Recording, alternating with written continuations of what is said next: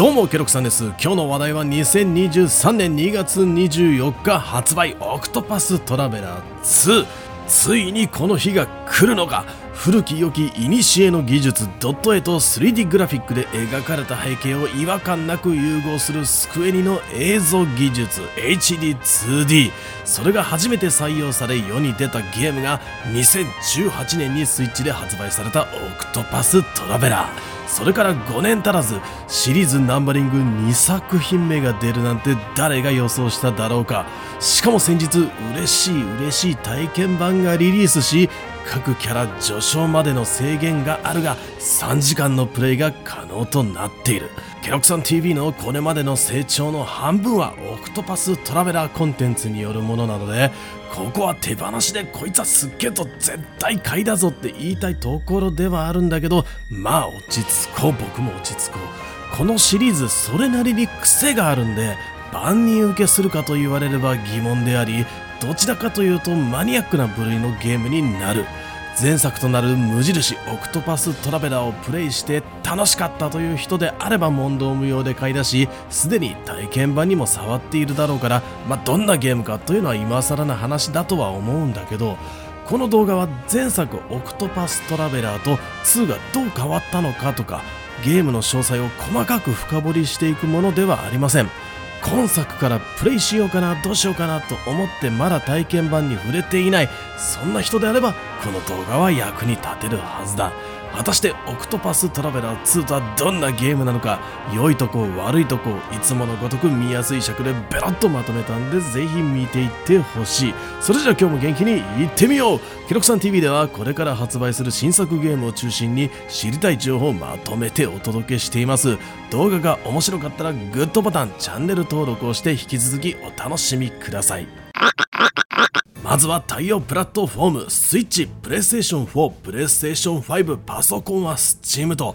前作はプレイステーションプラットフォームに出ていなかったのですが2ではまさかの対応入り。逆に前作では対応していた XBOX プラットフォームが今回は外されている。うん。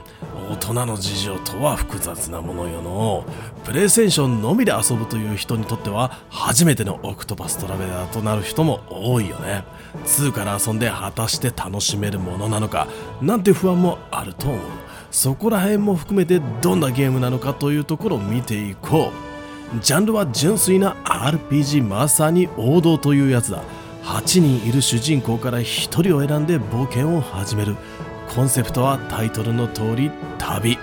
どこへ進むのかというところをある程度自由に行動できる。こう聞くと僕のようなおっさん世代がピンと思いつくのがロマサガ123決められた道をなぞる RPG が主流の時代に行き先を自分で選べることができたロマサガは当時のゲーム少年少女に大きな影響を与えた。ゲームフローもまさに王道でメインストーリーまたはサイドクエストを街で受注。目的地の道中までフィールドまたはダンジョンを進み寄り道で宝箱を探したりしながらボスを倒して一区切り。装備品は基本街の武器屋で購入。その他ダンジョンや戦闘での戦利品でも入手ができる。バトルはエンカウント方式。敵を倒せばお金経験値アイテムを得ることができる。フィールドをぐるぐる回ってレベリングあの作業を味わうことができるのだ。このゲーム超王道中の王道オクトパストラベラーは古き良きスクエニ RPG の血を色濃く受け継いだゲームといっても間違いはないだろ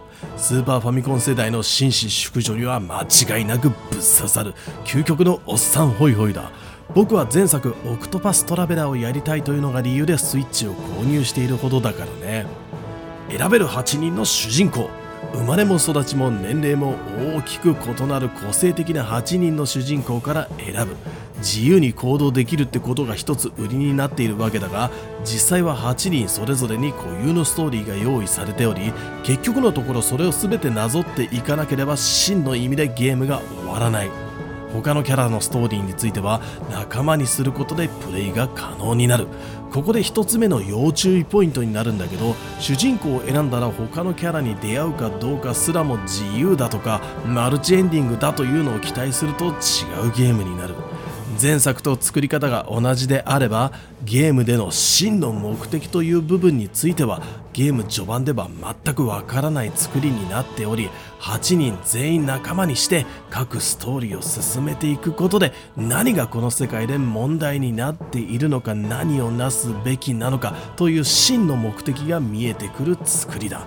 ロマサガ1、3のように周回して楽しむというゲームではないのだ。8人全員の物語をクリアしそれぞれのエンディングを迎えるとおそらく終章といった形で本筋がスタートする。あくまでもオクトラ1と同じ作りであればそうなるという想像の話ではあるんだけどね。僕は前作「オクトパストラベラー」をすごく楽しかったとおおむね高く評価しているが8人から1人を選ぶという部分が結局全員仲間にしなきゃなんないしストーリーも全てプレイせねばならんのかいと興味の持てない主人公キャラをプレイさせられた点については実はちょっと不満点だったりするんだ。オクトラ2については僕自身そういうものだと心構えがもうできているんでこの点についてはもう問題ないんだけどね。そして今作のストーリーにはクロスストーリーという新しいシステムが採用されている。前作では酒場で冒険とはあまり関係ない会話をするくらいだった仲間たちが互いのストーリーを通じて深く関わり合っていく。つまりオムニバスをやらされている感がなくなりパーティーに連帯感が出る。それって当たり前なんじゃないのって思うんだけどこれはオクトラにとって大きな進化なんだね。ストーリーについて注意ポイント2つ目。映像はコミカルで可愛くも見える。かといってストーリーまでもが可愛らしいもので進むと思ったら大間違い。オクトラシリーズの物語は闇が深いことが売り。これ伏せ字にしなきゃアウトだろうと突っ込みたくなるような汚い言葉や暴言なんかもガンガン飛び出ますし普通に人が無残に命を落としまくる。冷酷冷徹な敵キャラは当たり前。この絵じゃなかったら間違いなく18禁だろうという内容になる。ライトで明るいストーリーを望んでオクトラに手を出すのはダメ。それは非常に危険な行為だってなわけでこれを注意ポイントの2つ目とします。3つ目の注意ポイント。これは今作から始める人にとっては嬉しいポイントになると思うんだけど前作やスマホ版のオクトパストラベラー大陸の覇者からつながるストーリーを楽しみたいという人は要注意。オクトパストラベラー2は前作までとは全く違う時代となり冒険の舞台もオルステラ大陸とは違う新たな地ソリスティアとなる。シリーズファンのために前作を知っているとにやりとできるネタはある程度仕込まれている可能性はあると思うんだけどつながりは皆無と思って良いだろう。そもそも初代オクトパストラベラーとつながっているストーリーが展開するのはスマホ版オクトパストラベラー大陸の覇者になるわけだしね。あれも少々やりすぎてしまってるから僕は完全にパラレルワールドとして見ているけど大陸の覇者によって肥大化してしまってるところに2でさらに世界観を広げたらもうめちゃくちゃになると考えればオクトパストラベラー2では仕切り直しするってのがシリーズのためにも良いと僕は考えるわけだけど旧作のファンの方々はどう思うかな。てなわけでプレイステーション専門ユーザーで初オクトラという人は安心してプレイができます。仲間キャラクターについて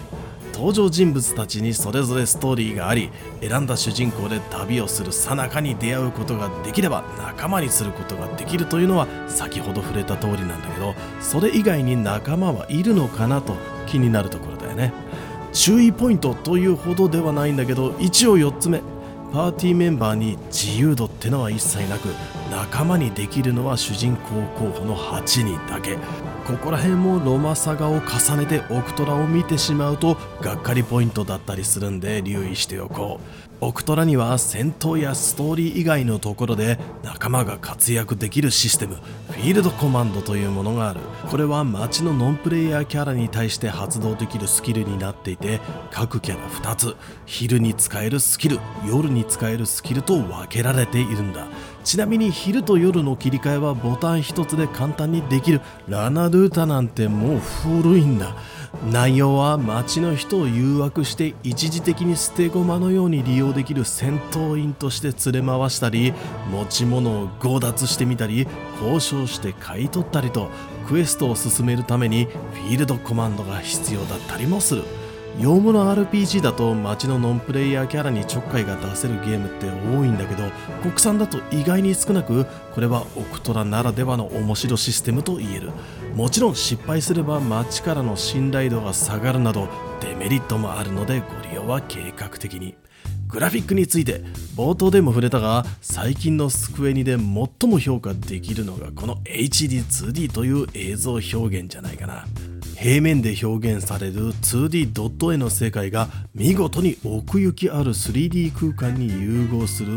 実に見事。願わくはファイナルファンタジー7以降のファイナルファンタジー全部これで出し直してくれって。さてここで気になるのが各プラットフォームでのグラフィックの差。注意ポイントの5つ目だね。もともとはスイッチで始まったシリーズ。今作もまずスイッチをベースに問題なく動作するというもので作られているものの各プラットフォームでの映像の質はかなり差が出る。僕は体験版をスイッチプレイステーション5パソコン版とプレイしてみたけど 2D ドットへのゲームの映像ってまだ進化ができたんだと驚くほどかつてスイッチで遊んだ初代オクトラ1が完成形だと思ってたんだけど今回スイッチとそれ以外のプラットフォームで大きな差がが出るという感じになった。やはりというか当然ながらスイッチの描画能力ではプレイステーション5パソコンはおろかプレイステーション4についていくのも難しい。分かりやすいところでどう変わるのか見てみよう。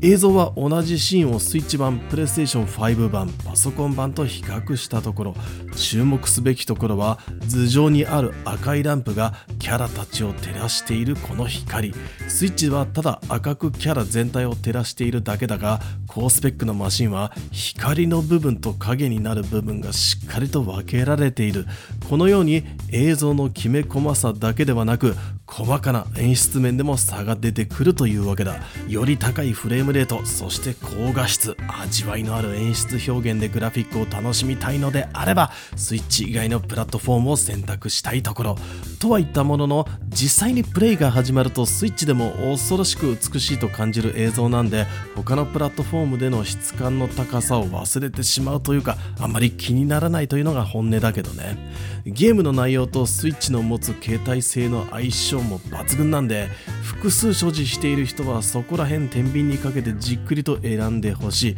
というか製品版出るまで楽しみは取っておくと言わず体験版をやり比べて決めるようにしよう。バトルについて最後6つ目の注意ポイントも合わせて戦闘システムについて見ていこう。戦闘はキャラ別のターン制コマンドバトル。敵味方を左右に配置し横から見るこの画面はスーパーファミコンの救いに RPG で育ってきた世代は感類ものだろう。ちなみに前作オクトパストラベラーに比べ戦闘時のキャラアニメーションが豊富になりカメラワークもよりダイナミックになっている。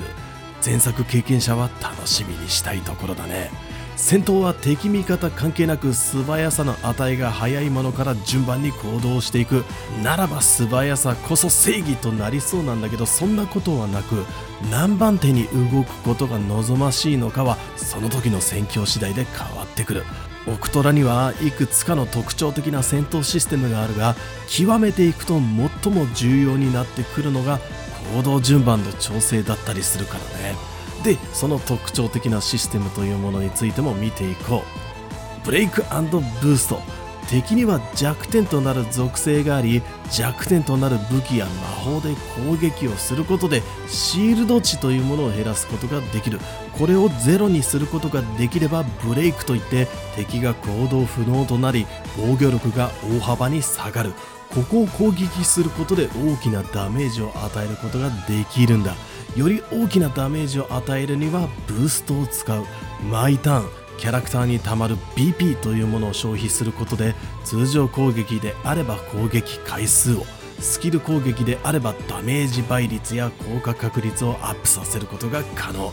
BP は最大で4個一気に使うことができるのでまずは敵の弱点属性で通常攻撃を繰り返し BP が4つ溜まる頃を見計らってブレイク。次のターンで溜まった BP を全て解放し大ダメージを狙う。これがオクトラの基本戦術になるんだ。まあ雑魚敵や序盤での戦闘ではあまりこのシステムを意識しなくても戦えるんだけどゲームが進むにつれてこのシステムは無視できなくなる。むしろオクトラの戦闘はこのブレイクとブーストによってルールが支配されると言っても過言ではない。底力。そして今作より新しく登場するシステムが底力。別に難しいものではなくよくあるシステムだ。簡単に言えば格ゲーでいうところの超必殺。ダメージを受けるか敵をブレイクすることで底力というリソースがたまりこれを消費することで各キャラ固有の特別なスキルを発動することができる。2回行動できるようになったり SP 商品なしで大ダメージを与えるスキルを放ったり団体対象のアビリティを全体化したり使うキャラによって様々なものがあるがどれもこれも不利な戦況をひっくり返すような効果が揃っている。ジョブとアビリティスクエニの RPG といえばジョブシステムは外せないだろう。オクトラにもちゃんとありその内容も真新しいものじゃない王道だ。各キャラが固有についている職業の他にバトルジョブというものを設定することで様々なアビリティを習得可能になる。剣士踊り子商人学者盗賊神官狩人薬師主人公たちがそれぞれ元からついている基本色8色に加え上位色として特殊なジョブも多数登場する。オクトラ2にはどれほどのジョブがあるのか早く情報が欲しいところだね。バトルジョブは各地に点在するライセンスを持ったキャラを探し出すことで得ることができる。なかなかにワクワクする内容になっていた。アビリティの習得には JP という経験値が必要になりこれは戦闘を行うことで貯めていくことができる。習得できるスキルはアビリティごとに違うものが用意されアビリティも習得していく順番は自由にプレイヤーが選択できる。ただ後に習得するアビリティは必要 JP が増大していくのでアビリティの取得順番も結構頭を悩ませるポイントだったりする。以上がバトルシステム。こんなの見たことないよというようなものは全くありません。さて6つ目の注意ポイントとは何だったのか。それは戦闘のテンポ。スピーディ警戒痛快スリリングとはいかず雑魚的ならともかく真剣なバトルでは一手一手をじっくり戦略を悩んで進めていく必要がある。どのタイミングで誰にブレイクさせるのか。バフやデバフをかける。タイミングは敵の次の攻撃を防ぐにはキャラのレベルを高くしておけば決定ボタンを連打で OK みたいなことがない。これはファイナルファンタジー5とか6でアクティブタイムバトルが楽しかったって人にとってはオクトラの戦闘が苦痛と思ってしまうかもしれないってことなんだよね。迫り来る行動順番敵に攻撃される前で次の攻撃をテンポよく決めていくという早い展開と興奮。なんてものはオクトラの戦闘では無縁の代物。オクトラ未経験であれば絶対にグラフィックの雰囲気だけで決めず体験版で戦闘を経験しておくことをお勧めする。さあいかがでしたでしょうかケノケロさん TV 今回の購入にあたっての要注意ポイントってやつは人によって長所にもなるし短所にもなる。君はどうだったかな？全て問題なしむしろ好きだどんと来いって感じならオクトラ2は間違いない。新しいと古いが両方混ざった最近のゲームでは絶対に味わえない体験ができる。ゲームのシステム周りでわけのわからない名前の謎システムが登場するってのがないんでとにかく遊びやすい。でも多分難易度はそれなりに高いと思いますよ。体験版は1時間程度までにして発売日を増えてまで。君はこのゲーム買いますか？買いませんか？それじゃあ今日はここまで。ケロクさんでした。またね。